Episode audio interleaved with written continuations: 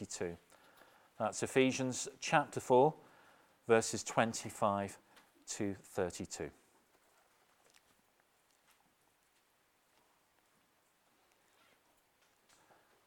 Therefore, having put away falsehood, let each one of you speak the truth with his neighbor, for we are members one of another. Be angry and do not sin. Do not let the sun go down on your anger, and give no opportunity to the devil. Let the thief no longer steal, but rather let him labor, doing honest work with his own hands, so that he may have something to share with anyone in need. Let no corrupting talk come out of your mouths, but only such as is good for building up, as fits the occasion, that it may give grace to those who hear. And do not grieve the Holy Spirit of God, by whom you were sealed for the day of redemption. Let all bitterness and wrath and anger and clamour and slander be put away from you, along with all malice. Be kind to one another, tender hearted, forgiving one another, as God in Christ forgave you. Cause your word to come alive in us. We thank you that your word is alive. We thank you that your word is living and active and is sharper than any double edged sword. And Father, it is our prayer today that we would know that for ourselves and that we would experience the power of a living word within us today. We pray the result of that would be fruit in abundance in our lives and in our church, and that we would be a people to the praise of your glorious grace. And all these things we ask in your name. Amen. If you were here two Sundays ago, you heard me describe John Bunyan's allegory, the Pilgrim's Progress, as an immortal work. And if you've read it, then you will know why. It's an unforgettable picture of the Christian life from beginning to end. Here's how it begins. As I, and that is John Bunyan, walked through the wilderness of this world, I came upon a certain place with a den. And that den was the, the Bedford jail from which Bunyan wrote this story. And I lay down to sleep. I fell asleep and dreamed. And in my dream, I saw a man clothed with rags, standing in a certain place with his face turned from his own house. In his hand, he held a book, and he bore a great burden upon his back. For he said, My iniquities are gone over my head. As a heavy burden, they weigh too much for me. He opened the book, and as he read, he wept and trembled, unable to contain his emotions any longer. He broke out with a mournful cry, What shall I do? And we follow the man in rags, Christian as he is in the story, from this world to the next, that is, to heaven. And as we do that, we're shown how to walk, how to conduct ourselves, how to behave on the road to heaven, and how not to walk how not to conduct ourselves, how not to behave on the way to heaven. Well, as a church, we've been working our way through the book of Ephesians. Uh, it was written by one of the leaders of the early church called Paul, written to the church there in Ephesus, modern day Turkey. And in the first three chapters, Paul tells us how the church came to be. And in the last three chapters, he tells us how the church is to be. That is, how we are to walk, how we are to behave, how we are to conduct ourselves on the way to heaven. And you remember at the beginning of chapter 4, Paul wrote this, these words I, therefore, a prisoner for the Lord, urge you to walk in a manner worthy of your calling. And last week, Paul compelled, compared rather the, the new self that we received when we became Christians to a new set of clothes. You remember that? He said, when you became Christians, you put off your old selves like a, a, a, a maggot infested garment that stank of vomit, and you put on a new self made in the likeness of God in true righteousness and holiness. Therefore, Paul told the church, match your walk with your wardrobe. That is, match your conduct with your new self. If you have been clothed with righteousness, then behave in a way that is righteous. If you have been clothed with holiness, then be holy in all of your conduct, even as you walk to heaven. And this week, Paul is going to show us what that looks like in practice. Paul is going to drill down into the nitty gritty detail of the Christian life to show us what it looks like to match our walk with our wardrobe. Paul is going to identify behaviors and attitudes and habits for us to pursue, and behaviors and attitudes and habits for us to avoid. Not for us to earn our salvation, but as those who have already received salvation in the Lord Jesus Christ. And so, if you're taking notes today, this message will simply be Match Your Walk with Your Wardrobe, Part 2. Before we get there, though, church, let me assure you all of something. Our passage today is vastly more than a list of do's and don'ts. Vastly more, immensely more than a, a behavioral checklist for us to run down and tick off. Why? Well, because Paul gives us reasons to heed his call. And they are God entranced they are gospel saturated reasons. It's not that Paul says, do this because I say so. No, instead it's, do this and here is why. And there are two reasons in our passage for us to obey Paul's commands. And I want us to think of them today like two ropes that bind all of his commands together and tie a lovely bow around them, as it were? Why should we walk in a, in a manner worthy of our calling? Why should we match our walk with our wardrobe? Number one, for one another. For one another. Behind every prohibition and behind every command in the passage is a concern for the health and for the well being of the church of the Lord Jesus Christ. And so, if I were to stand up here today behind this music stand and say, don't do the things that Paul says not to do, and do all the things that Paul says to do, and then sat down, this sermon would be a colossal failure. Because behind and underneath and all around and above all of the prohibitions and all of the commands is a concern for the health and the well being of the church of Jesus Christ. Let me show that to you. Verse 25 Therefore, Paul writes, having put away falsehood, let each one of you speak the truth with his neighbor, for here's the reason we are members of one another. There's the logic. Think about that for a moment. Just as our, our bodies have to send the right signal in order for one member to work properly with another member, as the members of the body of Christ, we too have to, right, have to send the right signals to one another if we are going to walk properly to heaven.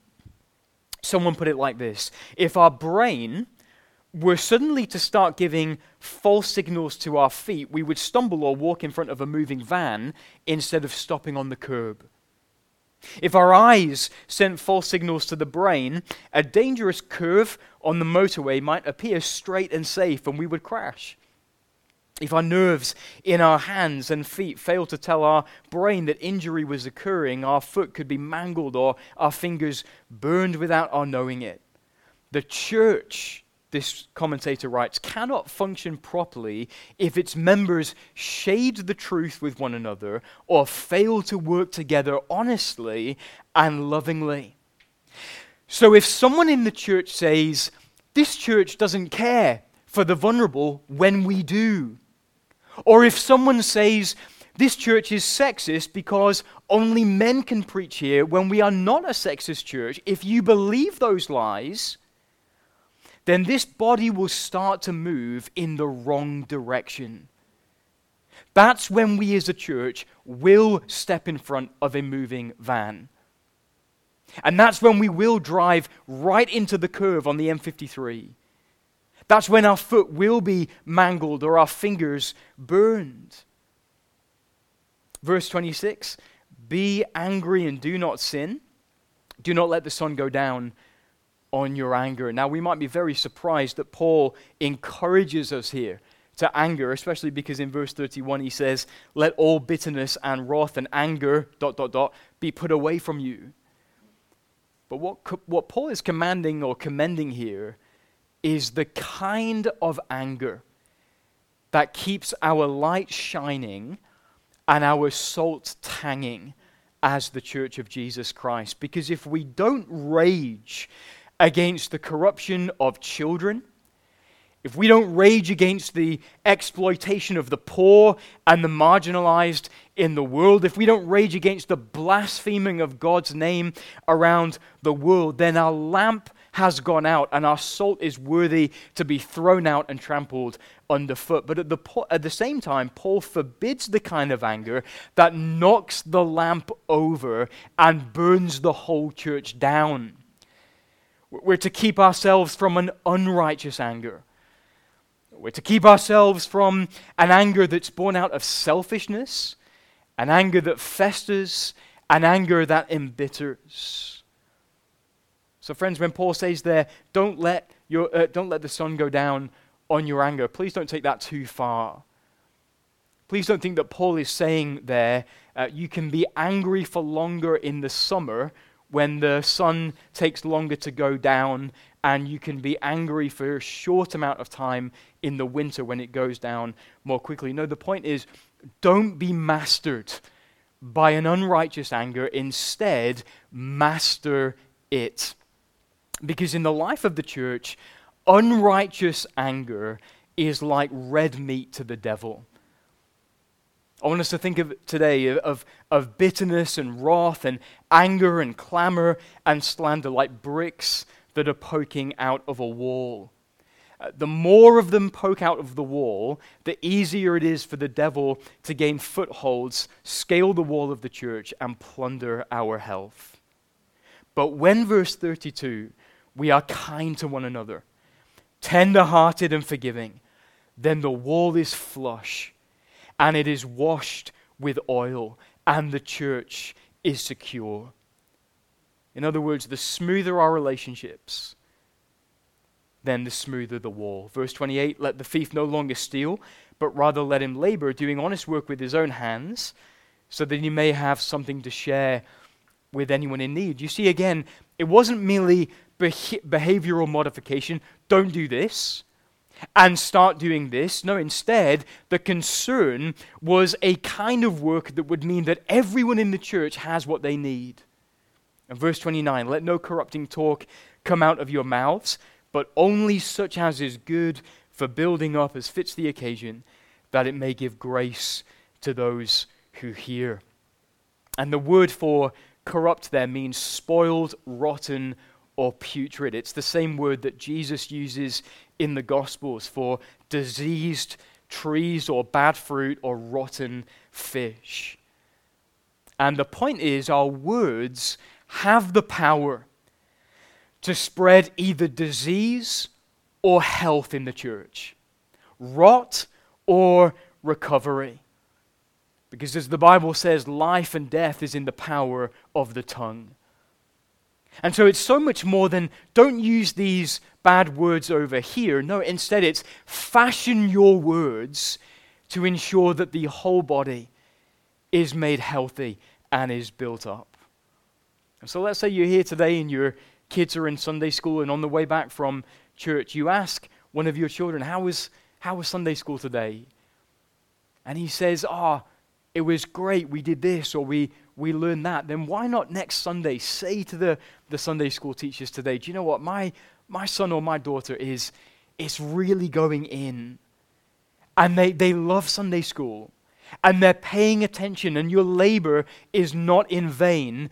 It's actually doing something in their life. Or if on the way out you see someone in the church that just looks wounded and heartbroken, instead of avoiding that person, how about making a beeline for them and making them happy and healthy and holy in the gospel of the Lord Jesus Christ? But honestly, let's ask the question who cares? Like, who can be bothered with any of this? You're busy, I'm busy. What's the big deal when it comes to the church? Well, friends, here's the big deal the church is nothing less than the bride of the Lord Jesus Christ. She was obtained by his blood. And therefore, if Jesus shed his blood to redeem her, then how dare we stain her robes with our dishonesty? How dare we blacken her eyes in a fit of rage? How dare you rob her by thievery or feed her rotten fish by your words? Given the price of her redemption, there should be a corresponding high level of care for the church of the Lord Jesus Christ. There's a, there's a podcast that I love to listen to when I'm just uh, waiting for the kettle to boil or just driving around, uh, maybe coming to see one of you. And it's called Practical Shepherding. And it's two pastors that are uh, really giving advice to the listeners. Maybe people have written in and asked questions, and they're seeking to help them uh, along the way. And one of the pastors summed up the practical, uh, summed up the, the call of the pastor rather like this. He said, The call of a pastor is to get the sheep to heaven in the best shape possible. To get the sheep to heaven in the best shape possible. And so that, that's why I seek to feed you. Uh, that's why I pray for you and for us. And that's why I seek to care for you as well. But my question for us today is this Will you help me in that? Uh, will you help me in seeking to get one another to heaven in the best shape possible by avoiding all of the attitudes and the habits and the actions that Paul tells us to avoid here, and by pursuing all of the attitudes and the habits and the customs that Paul tells us to pursue here. Now, many of you do that. And frankly, many of you are like machines for Christ. You should be on the payroll of the church. But there are still so many needs in the life of this church.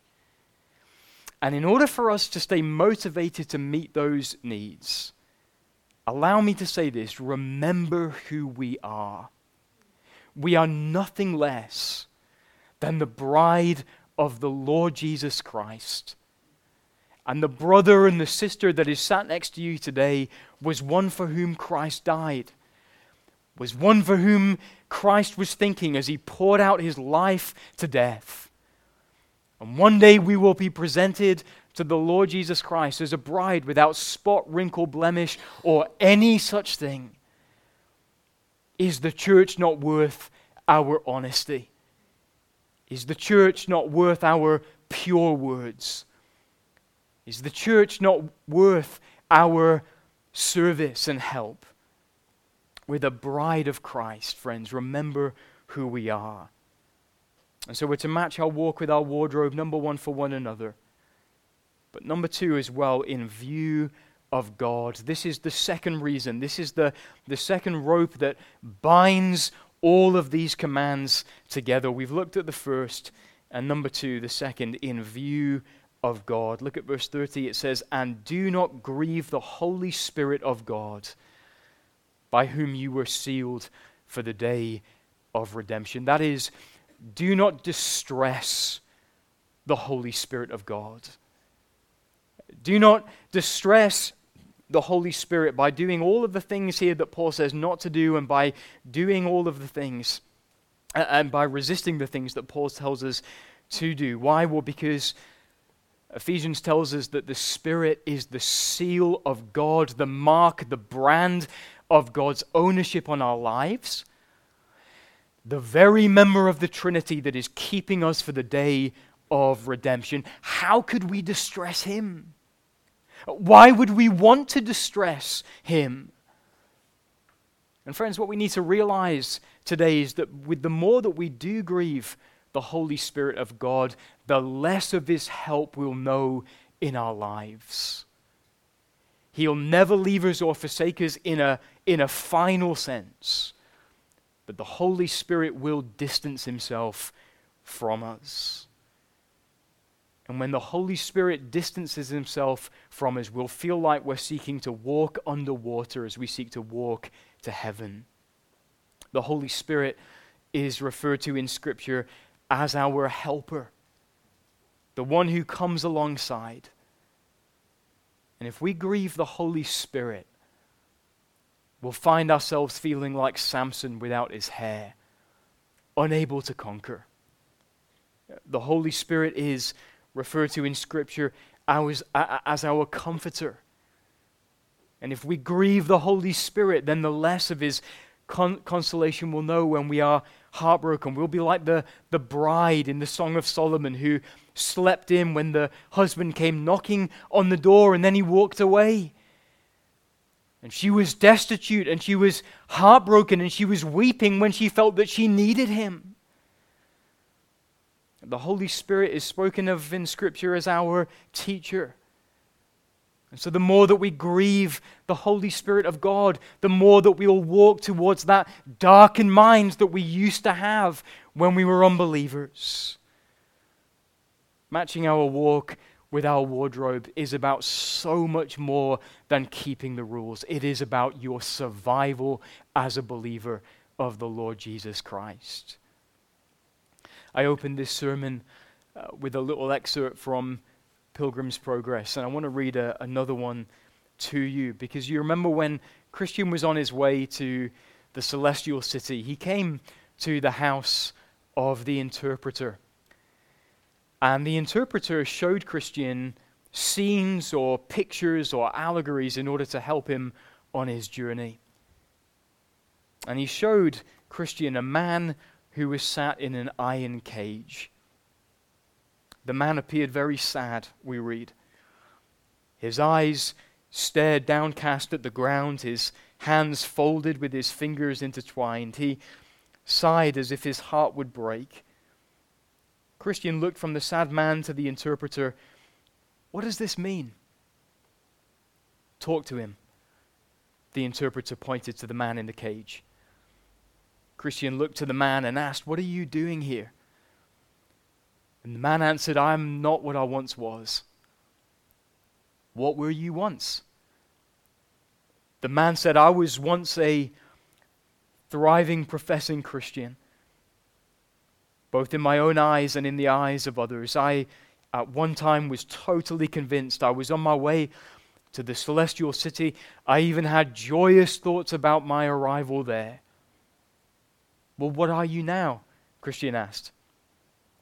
The man let out another sigh. I am now a man of despair and am held captive by it.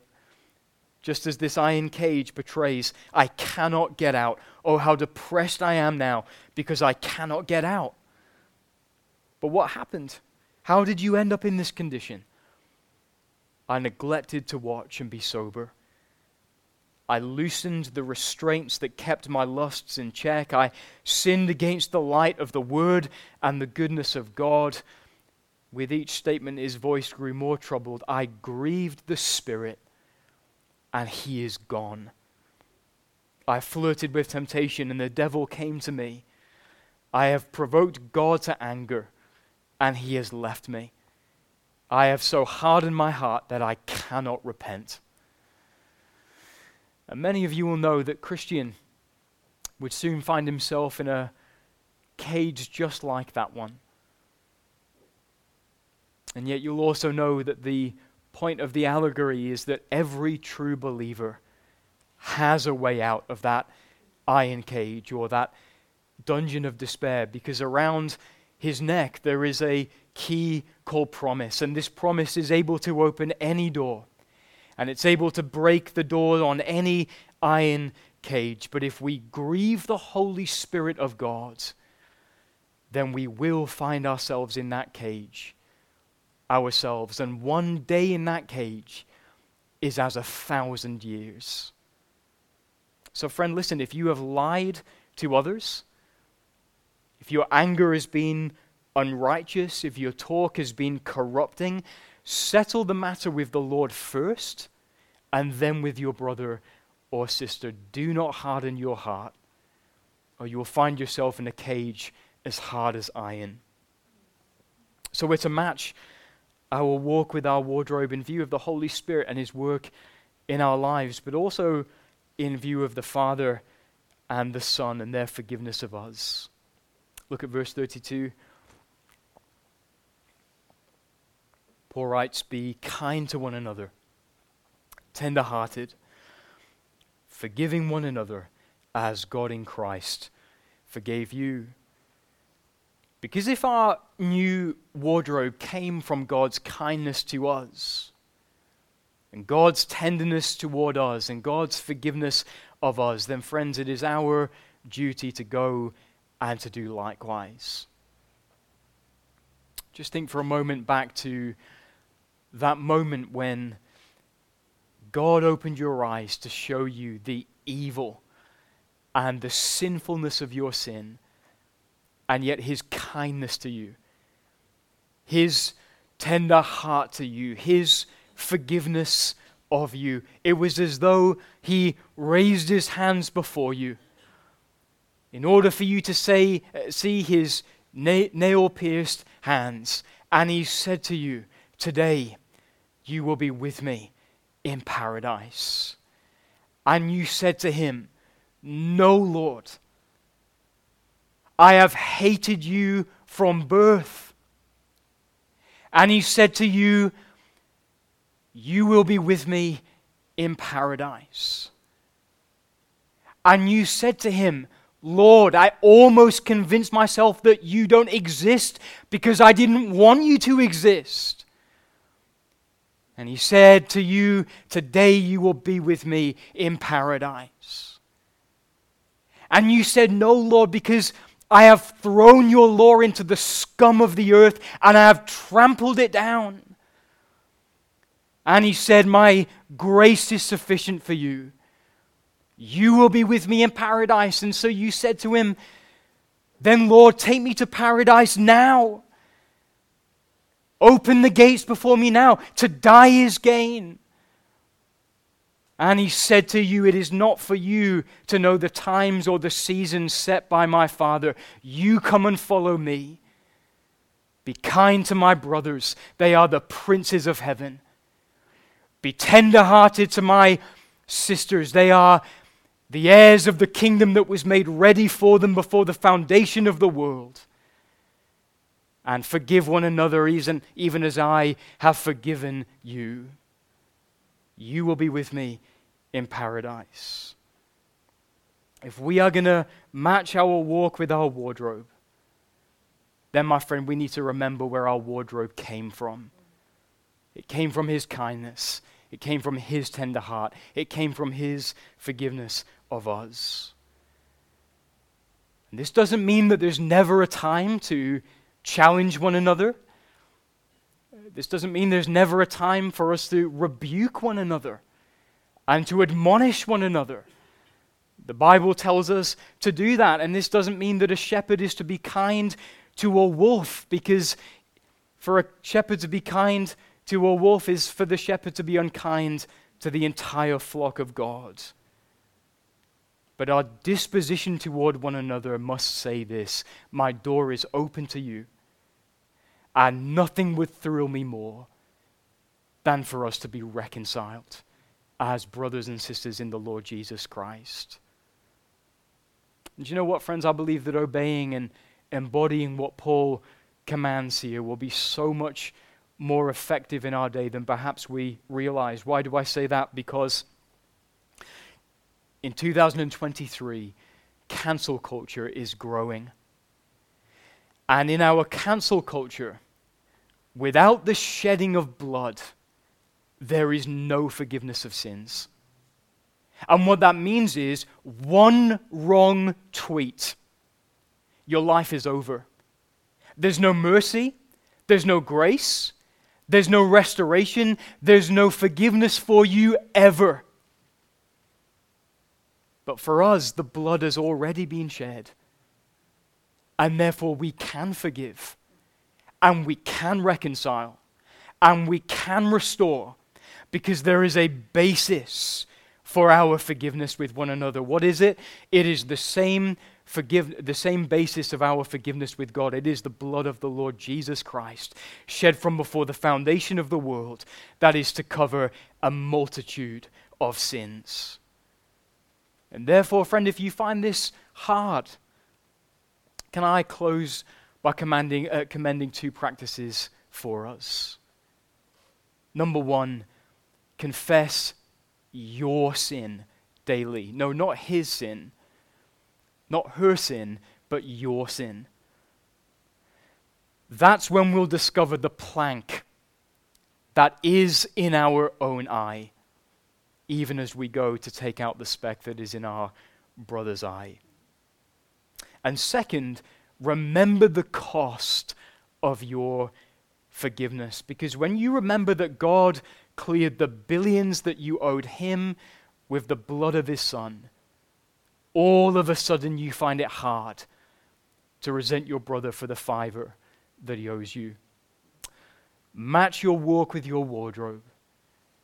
Number one, for one another, and number two, in view of God. Amen. Let me pray for us, and we'll respond by singing together. Heavenly Father, for the forgiveness that we have in and through your Son, the Lord Jesus Christ, we worship and we adore you and we praise you. Where would we be without it? We would be in hell where we belong. And yet, Lord, you have removed the garment that we once wore, and you have washed us in the blood of your Son, and you have clothed us with a garment of righteousness and holiness. And therefore, Lord, we pray that you would enable us to walk in a way that corresponds to that righteousness and holiness. And that, Lord, we would honor you for all that you have done in our life through your Holy Spirit and through the person of your Son, the Lord Jesus Christ in whose name we ask and pray. Amen.